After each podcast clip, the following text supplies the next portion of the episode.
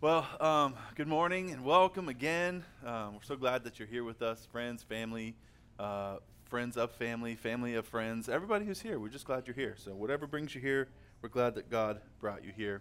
Um, if you have your Bible, go ahead and take that out. We're going to be in Romans chapter 8, as our friend Sarah just read for us this morning. Uh, so thankful for all that God is doing in our, in our body, in our church. There's a lot of things that uh, we get to be a part of that, that God has really privileged us to be a part of. Um, one of those things that we get to be a, a part of as a church that we kind of throw a lot of our effort towards and a lot of our intention towards is what we call My Village Ministries. If you're not familiar with My Village Ministries, um, we actually are in the midst of right now uh, a My Village Ministries hosting where um, we have the opportunity as God's church and His family to partner with families across our area who are maybe in crisis or need help and and we're able to step in and kind of help take care of their children. Maybe they're going through a rough time. Maybe they, uh, for medical reasons, need help. Um, and they, they actually connect us with those families, and they uh, uh a few families from our church actually are able to host those children and, and love on them and care for them and, and preach the gospel to them and, and show them the love of Christ. So um, we are super, super fortunate to be able to partner with My Village Ministries in this way. And, and if this is something that uh, we've been talking about for a while, but if it's maybe new to you and you, you haven't really heard much about it. We would love to tell you more about that. We have needs in those areas. We're, we're always looking for more people to participate. There's a number of different ways that you can participate with My Village Ministries. We have families who actually host the children. We have uh, other, other people in our church that come alongside of those families in various ways through coaching, through supporting them with resources or, or time, or, you know, it could be as simple as just making them a meal and taking them a meal. So there are, there are a number of ways that we can all participate together in this incredible opportunity to bless uh, families in our community that need help. And so we're, we're thrilled to do it. And so if you have any questions about that, how you can get involved, some of the some of the things require some training, but but there are there are certainly ways that you can be involved without training, sort of making meals and, and coming alongside them. Uh, if you have any questions about that, you can talk to Scott or I. You can talk to um, Ann Krewall or Robin Foreman, Jess. A lot of us can help you. Wes in the back there, he can help you. Um, the, the, the Hamptons are actually our family right now who is in the middle of a hosting of, of some kids. So, uh, so there's lots of ways for you to get involved with that. And we just wanted to remind you of that, that that's, that's kind of something that's always kind of going on, sort of underground in some ways. Um, but there's always needs there, and we can always use more help. So if you want to be more involved in that, please let us know. All right? Awesome. Well, today we get to dive into um, Romans chapter 8. And I know when, I, when you say Romans chapter 8, um, a lot of people in the room kind of perk up, myself included. Right? This is where we're like, okay, we finally got to Romans 8, right? We've been kind of waiting for this moment where everyone's like, oh, yeah. And I, and I definitely feel that way. This is, um, this is something that I've been waiting for. This is a, a, a passage, a, a, chapter of the Bible that if I had to rank, right, my favorite chapters, it's in like the top two, right? It's, it's this and Ephesians 2 for me. They're like neck and neck for, for my go to, most formative, most impactful chapters that God has used in my life. They're all good and they're all valuable, but for me personally, this is one of them that's up there. I know, I know you read. Uh, you read famous authors and historical church fathers, and, and everybody's kind of saying the same thing about Romans 8. It's like, man, this is like the chapter of chapters, right?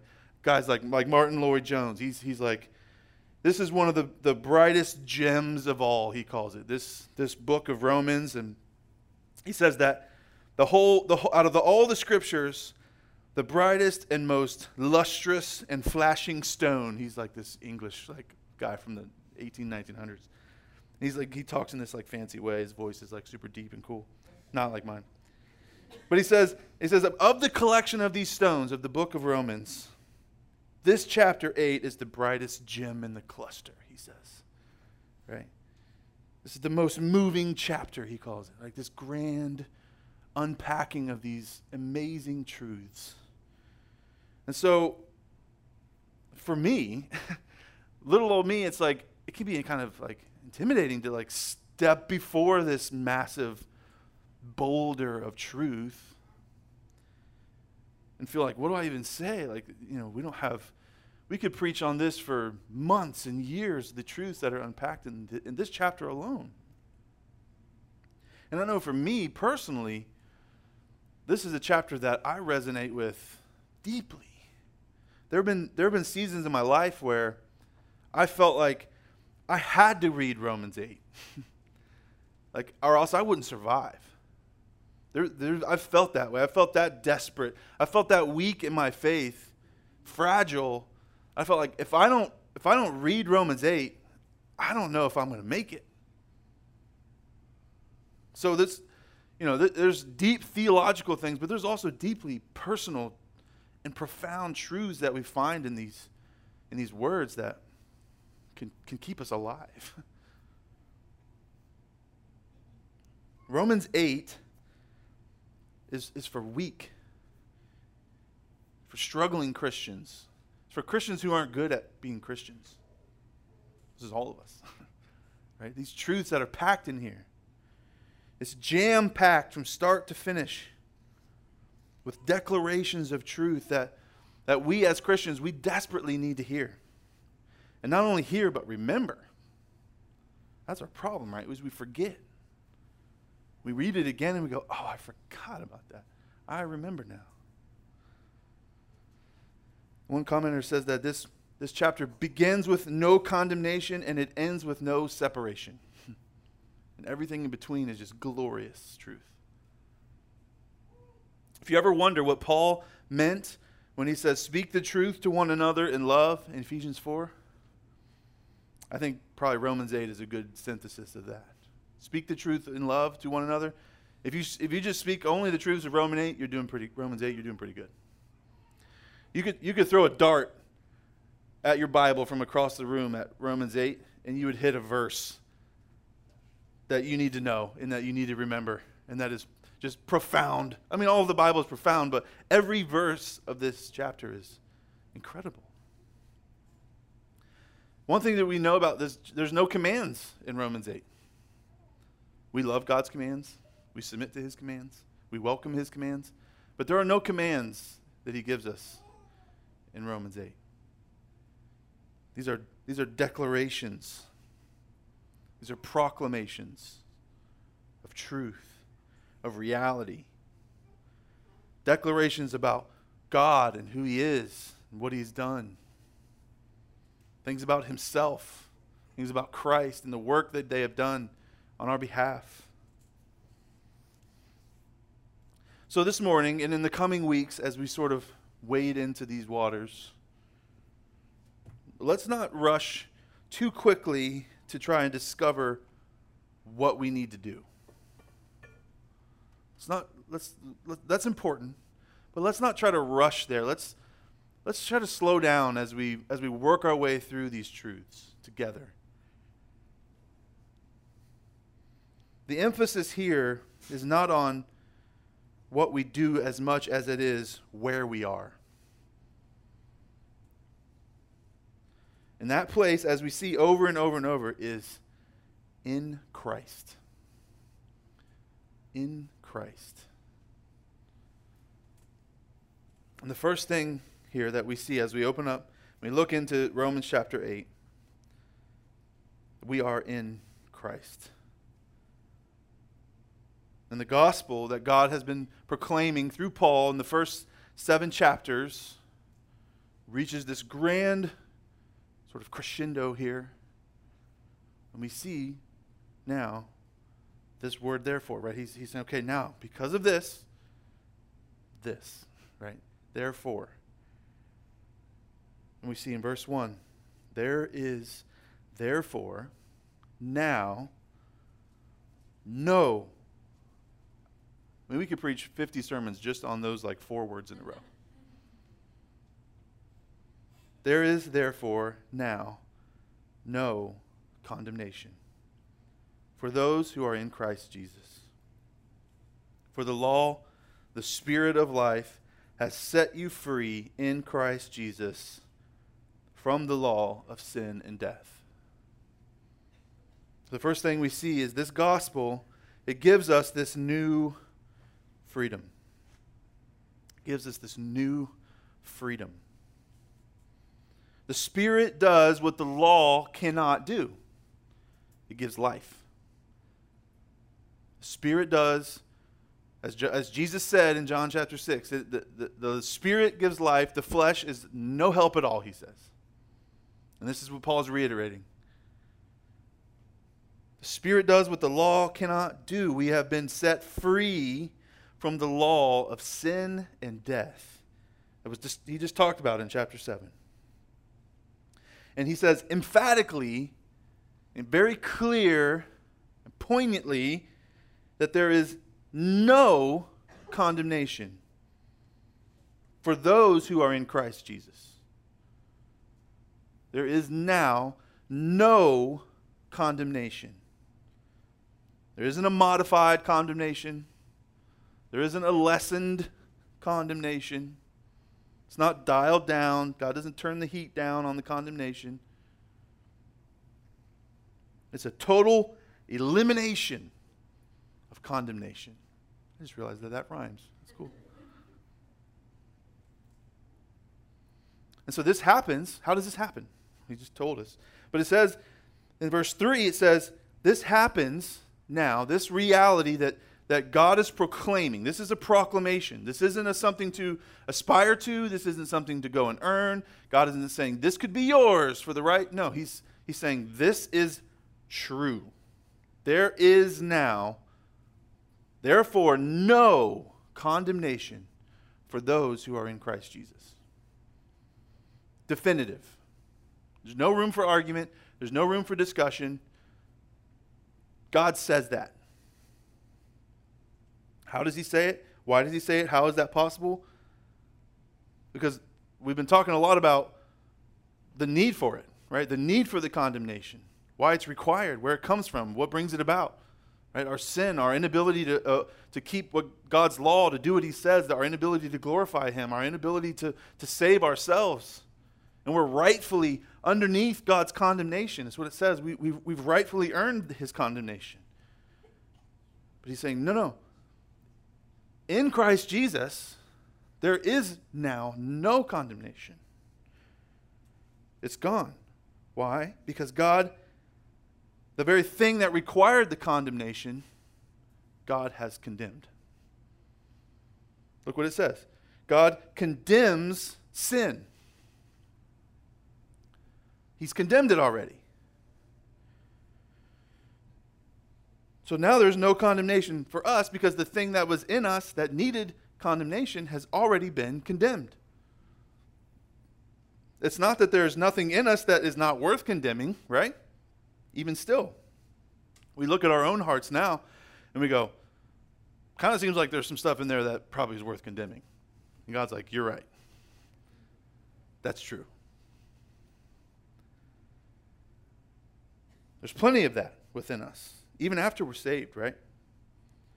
It's not that there is nothing in us that is worth being condemned, it's that that which is in us that is worth being condemned has already been condemned. This is why when we read 2 Corinthians 5, verse 21, it says that Jesus became sin. Uses that word, became. Jesus became sin so that all of the condemnation of God towards sin could be poured out on him. Paul says the same thing in this text. Jesus was made in the likeness of flesh, and sinful flesh, and all of God's condemnation was poured out on that. Jesus became our sin so that we could become not condemned. This is why we sing, Jesus paid it all. Because all of God's con- condemnation was taken on Jesus. The entire cup, when Jesus is in the garden, he's talking about this cup should pass from me. It's the cup full of God's condemnation, his wrath. And God says, I'm going to pour out every last drop of this condemnation onto you. Jesus is like, that's a lot. And God's like, You're right. And Jesus says, If there's a way for this to pass, this cup to pass from me, and God's like, There's no way. This is the only way. Just like your will be done, not mine, right? That whole conversation is about this. The cup of God's wrath, his condemnation being poured out totally, entirely on Christ. There is no debt now hanging over our heads. There's no debt. It's all been paid. This is why we can freely and openly sing, Jesus paid it all. He didn't pay some, he didn't pay most of it, he paid it all. If we are in Christ, we are justified. And we cannot be condemned. It's like double jeopardy, right? There's no double jeopardy here. Once you've been convicted and tried, once the, the, the sin has been punished, it cannot be punished again. God will not punish it again. It's already been punished. And if we are not in Christ, we are condemned and we cannot be justified on our own. So we often spend our time and our mental energy, right, wondering sort of whether we feel justified or condemned. It's like, do I feel condemned? Do I feel justified? When we're doing well, we feel justified. Like, okay, yeah, that makes sense. I've been doing pretty well. Makes sense that I would be justified before God. When we're not doing so well, we feel condemned. Like, of course God hates me. Like, look at me, I'm terrible. Paul's saying that's, that's the, not the point. You're missing the entire point. The takeaway here is not whether you feel justified or condemned, whether you judge yourself by your best estimation, reckon, am I justified or am I condemned? God's like, it doesn't matter what you say or what you think or what you feel. The point is, are you in Christ or not? Are you in Christ or are you not in Christ? If you are in Christ, even if you may feel condemned, you're totally justified.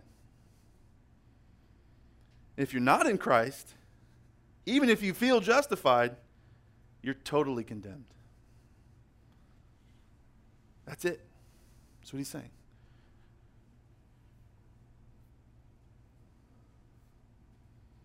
Doesn't matter what we feel or, th- or even think about ourselves. We look back to the truths of this word, God's word, to say, God, what have you said to be true? And we look to his truth to reign and rule over what we think, what we feel, even what we see sometimes.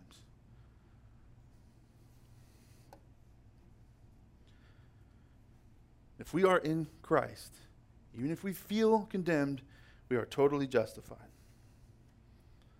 Because we will never face his condemnation when we are in Christ. You can sin your way out of a job. You can sin your way out of a marriage. You can sin your way out of your reputation. You can sin your way out of a lot of things here on earth. You can never sin your way out of Christ if you're in Him. And Paul, uh, he elaborates on this later in the chapter. Theologians call this concept union with Christ right? Union. We have been un- unified with Him. We have been put into Him, joined to Him. I love how Ray Ortlund says it. He says, If you are in Christ, you are always in two places at once. You can be in Columbus, Ohio.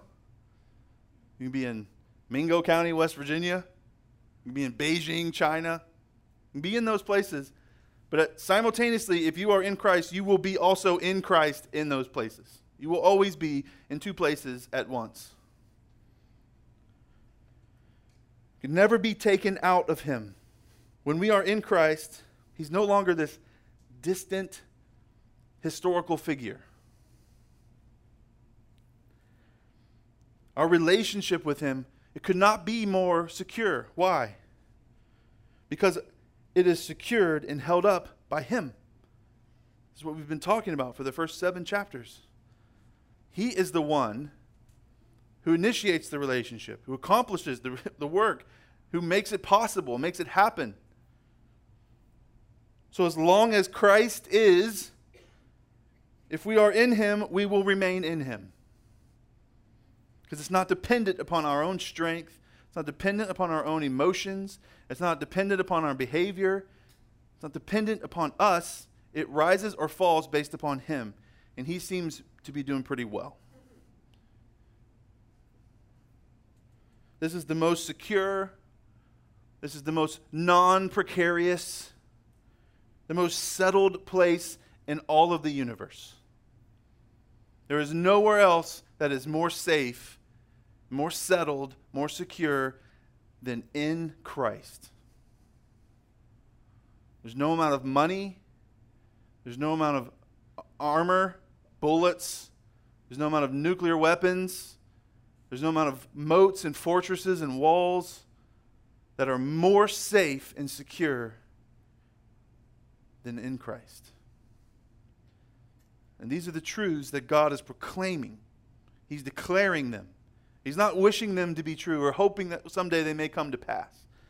He's saying, These, these are truths that I'm declaring over my people that they need to remember, that I need to remember, that you need to remember. And this is, this is what Paul has been making the case for this whole time in this book. Our salvation does not rise and fall based on us or what we do, what we think. It is planned by the Father, it is accomplished by the Son, and it is applied to us by the Spirit. And we are placed, because of that, in Christ. That's our location, that's our, that's our resting place. And this is the foundation now. This becomes the, the groundwork, foundation for what it means to now live our lives as followers of Jesus. We are in Him. We're not, we're not working so that we can become with Him, we can work our way towards Him. We're not striving so that we can be in Christ. We're striving because we already are in Christ. And there's a monumental difference between the two. And God doesn't do this simply so that we can be assured of a good afterlife right? We, we hear the, like, what is this, this bus ticket to heaven, right? We just, we, we punch the Jesus card and we just ride the train to glory. We get out of here, we check out, whatever we do. No, no, God, this is not what's happening. He does this work in us so that now we can walk in the joy and the freedom that He has provided to us as He sanctifies us, as He makes us more like Jesus, as He grows us and shapes us and molds us.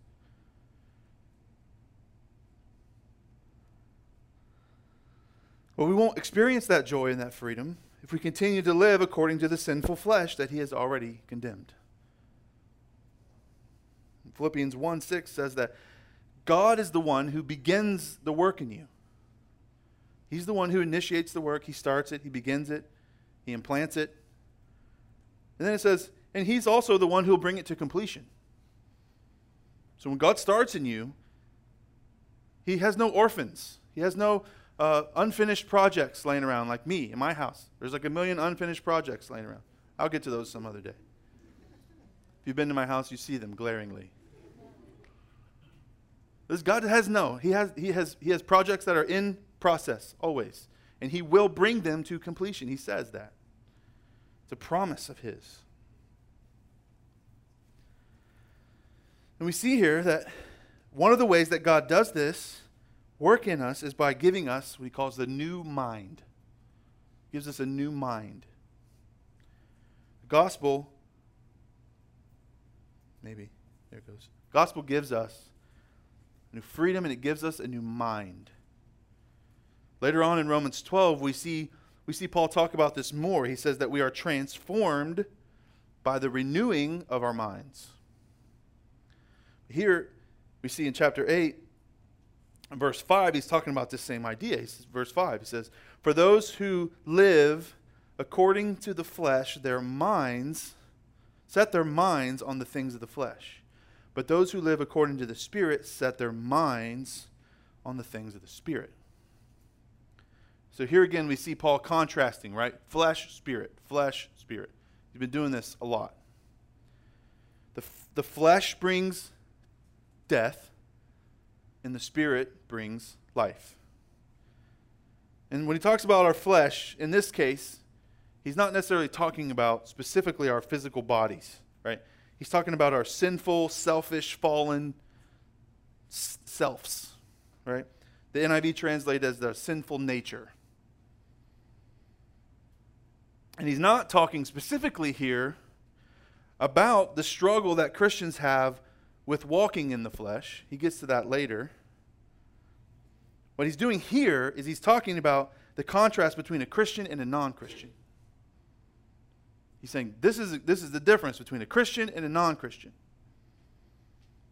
We talked about this a little bit back in chapter 6. To be a Christian is to be transferred, right? To be transferred from a realm that's controlled by the flesh, dominated by the prince of the power of the air, right?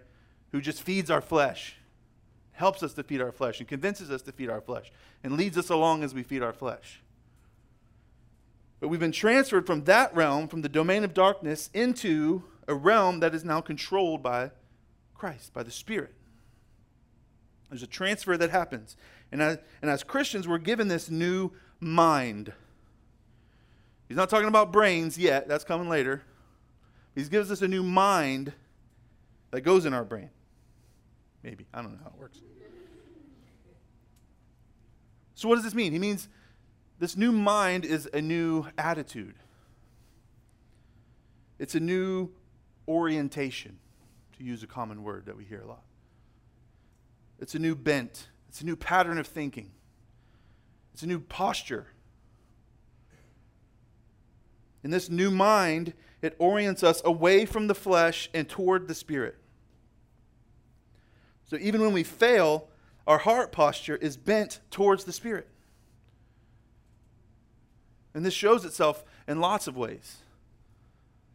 It shows itself in conviction of sin. The more and more that our minds are renewed by the Spirit, the more and more aware of our sin we become. In Romans 1, right, we saw minds that are totally in the flesh, totally given over to their sinful desires. People who gladly and happily indulge in sin without regard, maybe even without remorse. They, they, they, they love sin and they pursue sin. They're after sin and they see nothing wrong with the sin that they're engaging in. It's, in fact, to be celebrated by, by them and by everyone else. But this is not what it's like when we're in Christ. Our new minds feel the weight of sin. It leaves a, it leaves a bad taste in our mouth now. Go, you know, some people like this happened to me for a while. When you get when you get COVID, and your your taste changes, and you for, I lost my taste. But then when I got it back, for a while, I was like, man, stuff just not tasting the same that it used to taste. The same thing I would eat before from before just didn't taste right. Didn't have the same. One of the one of the big ones for me was Graeter's ice cream. And if you know me, you're like, that's a tragedy, right? Like, I would take a bite of Graeter's ice cream for a while and be like, it's just not, it's not hitting the same that it used to hit, you know? Like, I think that's a picture, right, of, of what we're seeing here, right? Like, our minds are being changed and so the same thing that we, we go back to what we would go back to in our flesh, and there's just a there's a bad taste in our mouth now. It's just not hitting the same. It's the Spirit at work in us.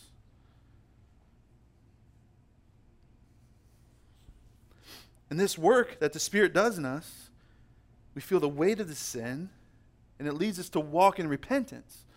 Right? That's the point, to lead us back to the Spirit, to lead us back to truth, to lead us back to life and away from the death. Because we're able to now, right? Because we've been freed from death. We've been freed from the law of sin of death. And now we're able to pursue life in the Spirit.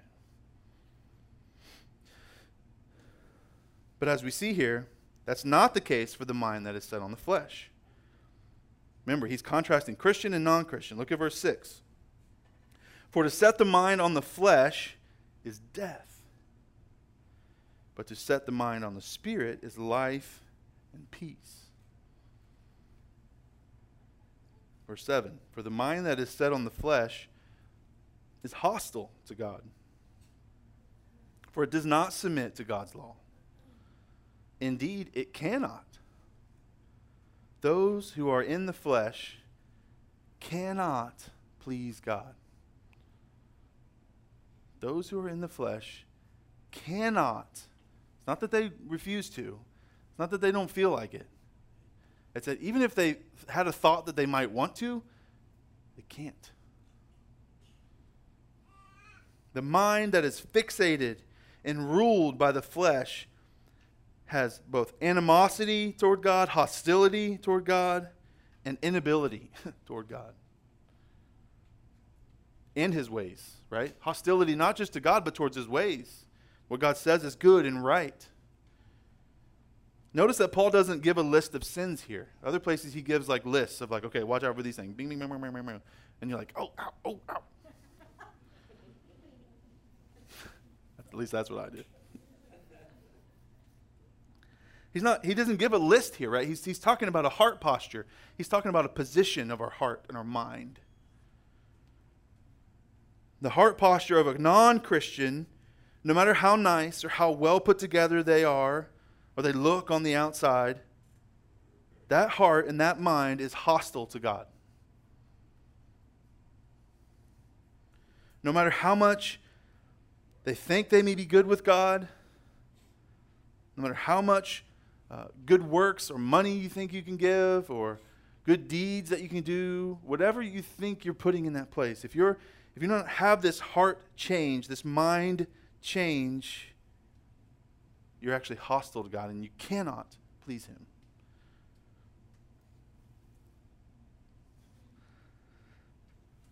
But a mind that is ruled by the Spirit, on the other hand, is humble and empowered to joyfully obey God. Even though it's still battle with sin, we, we, the Bible's clear about that. You still fight, you still battle, you still have tendencies to run back to that flesh. Even in the battle with sin, our heart posture is one that is bent before God. We're sensitive to what He says. We care about what He says. We care about His commands. We care about the life that He has for us. It matters to us. Even if we're not executing it perfectly, it still matters to us. I talk often with people who are who, who are maybe struggling with assurance, right? Like I don't I don't know if I'm saved. And generally my advice to them is look, the, the fact that you even care about that is a really good sign. right? The fact that you even notice and you and you're even concerned at all, like, man, I wonder, like, that's actually a really good sign because that's sign of a new mind that's like, wait, I'm seeing some conflicts here. I, am seeing that I'm not sort of, and it's like that's that's you should pay attention to that. You should actually rejoice in that because that's the Spirit showing you. So so that's that's good. If your mind and your heart desire to be known by God and loved by Him, if you desire to do what he says in any way, this is really good evidence that you've been given a heart of flesh.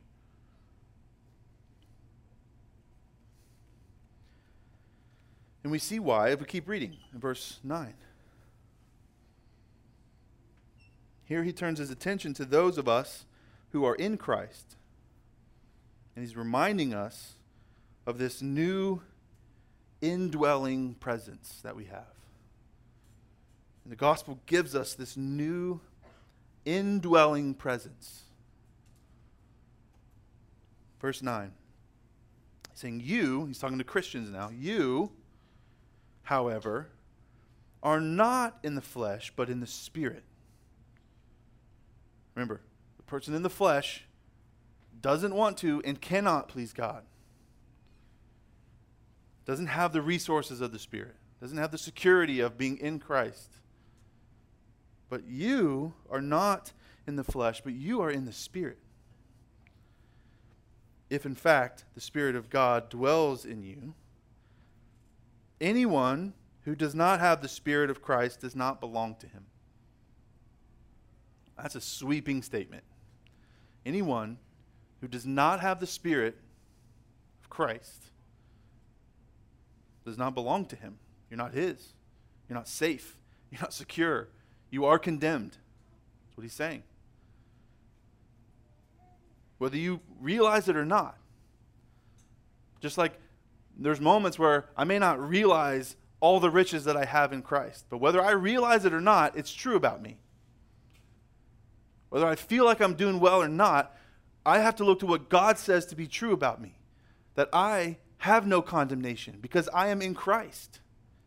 So if you can't confidently say, Yes, I am in Christ, no matter what you feel about yourself, God is saying you're not safe. You're not secure. Your, le- your path is death, is what it says. That's God talking.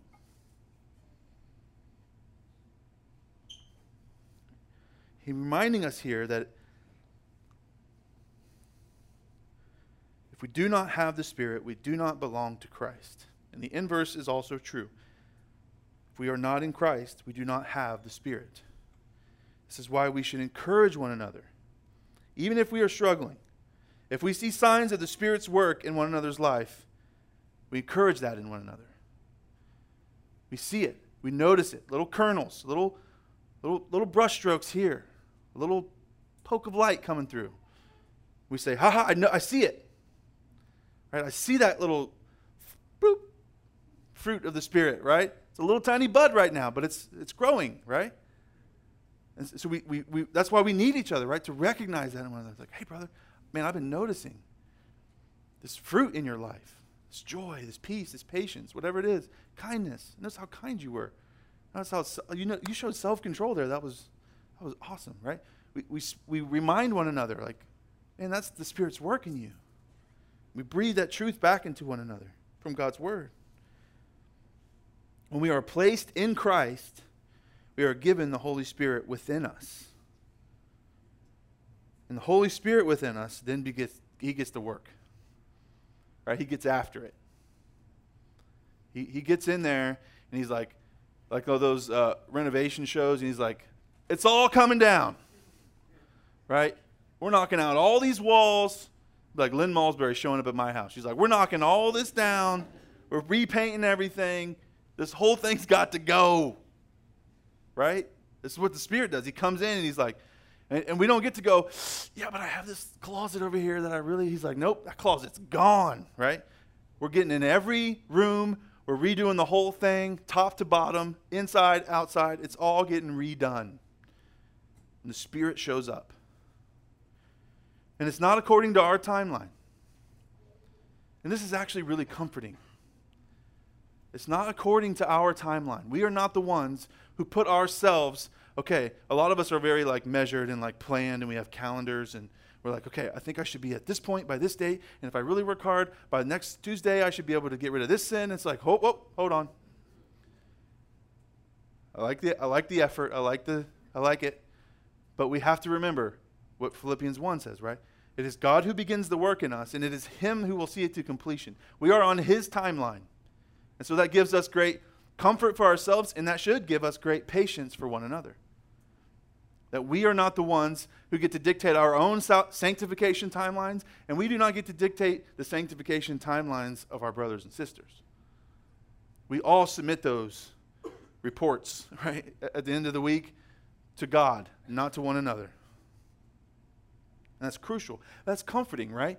As we can we can look back at our lives and we can say, man, it doesn't feel like a lot's going on. This is why we need a good brother or sister to be like, no, no, dude, this is going on. And don't, don't worry about the timeline, it's God's timeline. It's really comforting. Has God abandoned me? Has He left me to figure this out on my own? Philippians 1, Galatians would say no. God didn't, God didn't begin you by the Spirit and then leave you to sanctify yourself by your flesh. He says, What He begun in the Spirit, He will continue in His Spirit. So we can trust that. It's happening.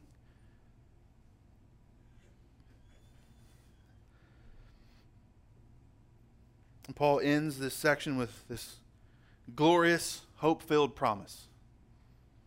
Verses 10 and 11. Verse 10 But if Christ is in you, although the body is dead because of sin, the spirit is life because of righteousness. If the spirit of Him, who's Him? Jesus. The spirit of Him who raised Jesus from the dead dwells in you. What did he just say? Did he just say that the spirit that raised Jesus from the dead dwells in you? Do we do we do I even remotely live like that's true? Do we do I remember that? Do you remember that? That's insane. if the spirit of him who raised Jesus from the dead dwells in you, he who raised Christ Jesus from the dead will also give life to your mortal bodies through his spirit who dwells in you. The spirit is life. The flesh is death. And there's there is both a spiritual and a physical reality to this, they're saying. This is what Paul's saying. There's a spiritual reality and a physical reality to this. This goes deep.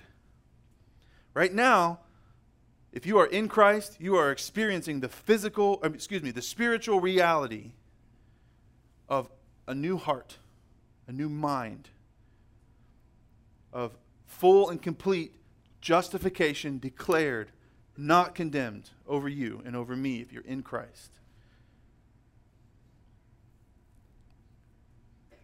And given the very Spirit of God, the same Spirit that raised Christ from the dead, the most significant event that has ever happened in the history of the universe the resurrection of Jesus Christ.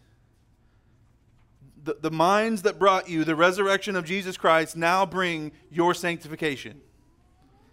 Right?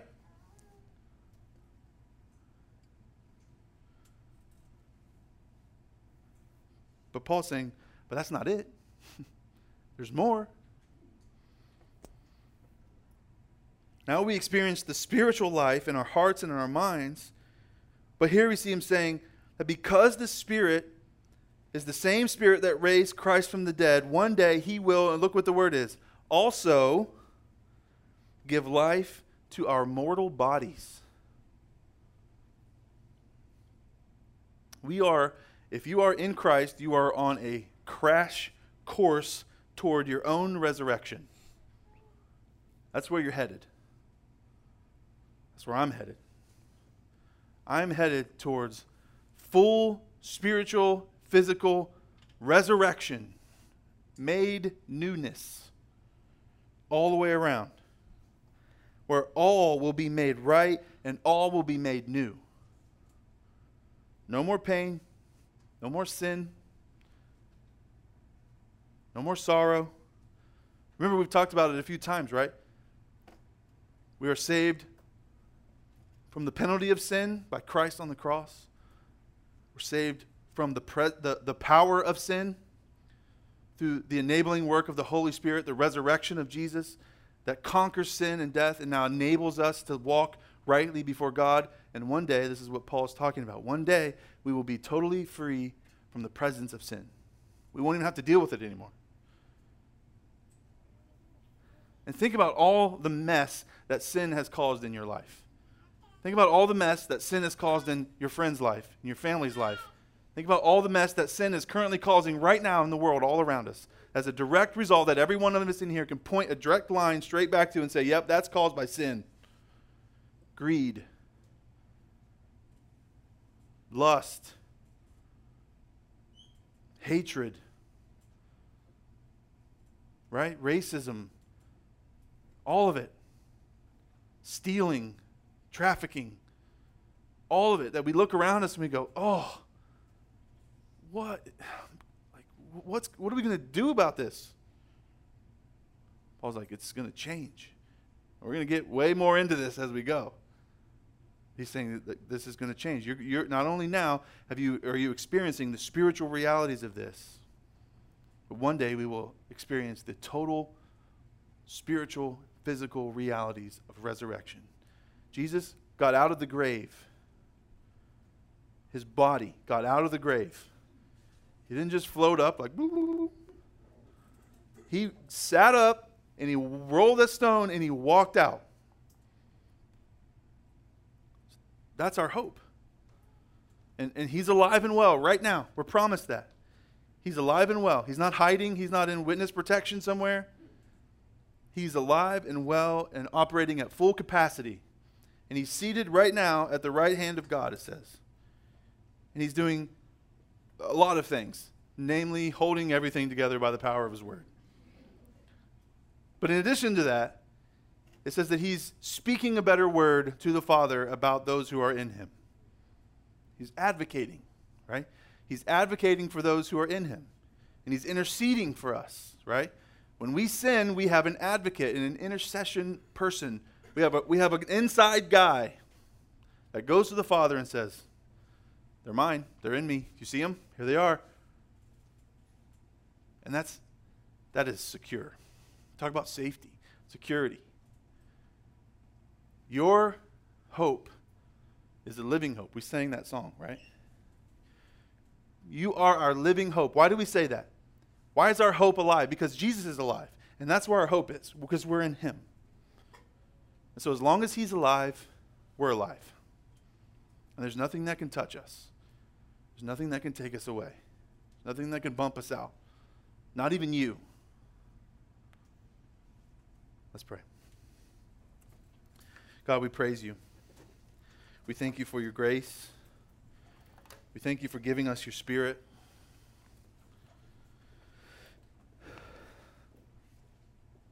God, we thank you that this we thank you that Romans 8 exists. That you gave it to us, that you inspired Paul to write these words, that you directed him. This isn't just Paul Paul writing wishful thinking. This is your spirit inspiring truth, eternal truth that means something for every person in this room, whether we are in Christ or out of Christ. It tells us something about ourselves. So, God, I pray today that if we are in you, that we would rest in you. That we would rest in the glorious truth that there is no condemnation for those who are in Christ Jesus. And that we have your Spirit. And that your Spirit leads us to life. And God, I pray for those of us who are not in Christ, God, that you would demolish the walls of our hearts, that you would conquer, that you would, t- that you would illuminate, that you would, that you would turn up the light so that we can see you clearly, and we would bow before you, and we would surrender to you, and we would repent. We would seek your forgiveness, and we would receive from you life, eternal life. So help us, Lord, this morning. We love you in Jesus' name. Amen.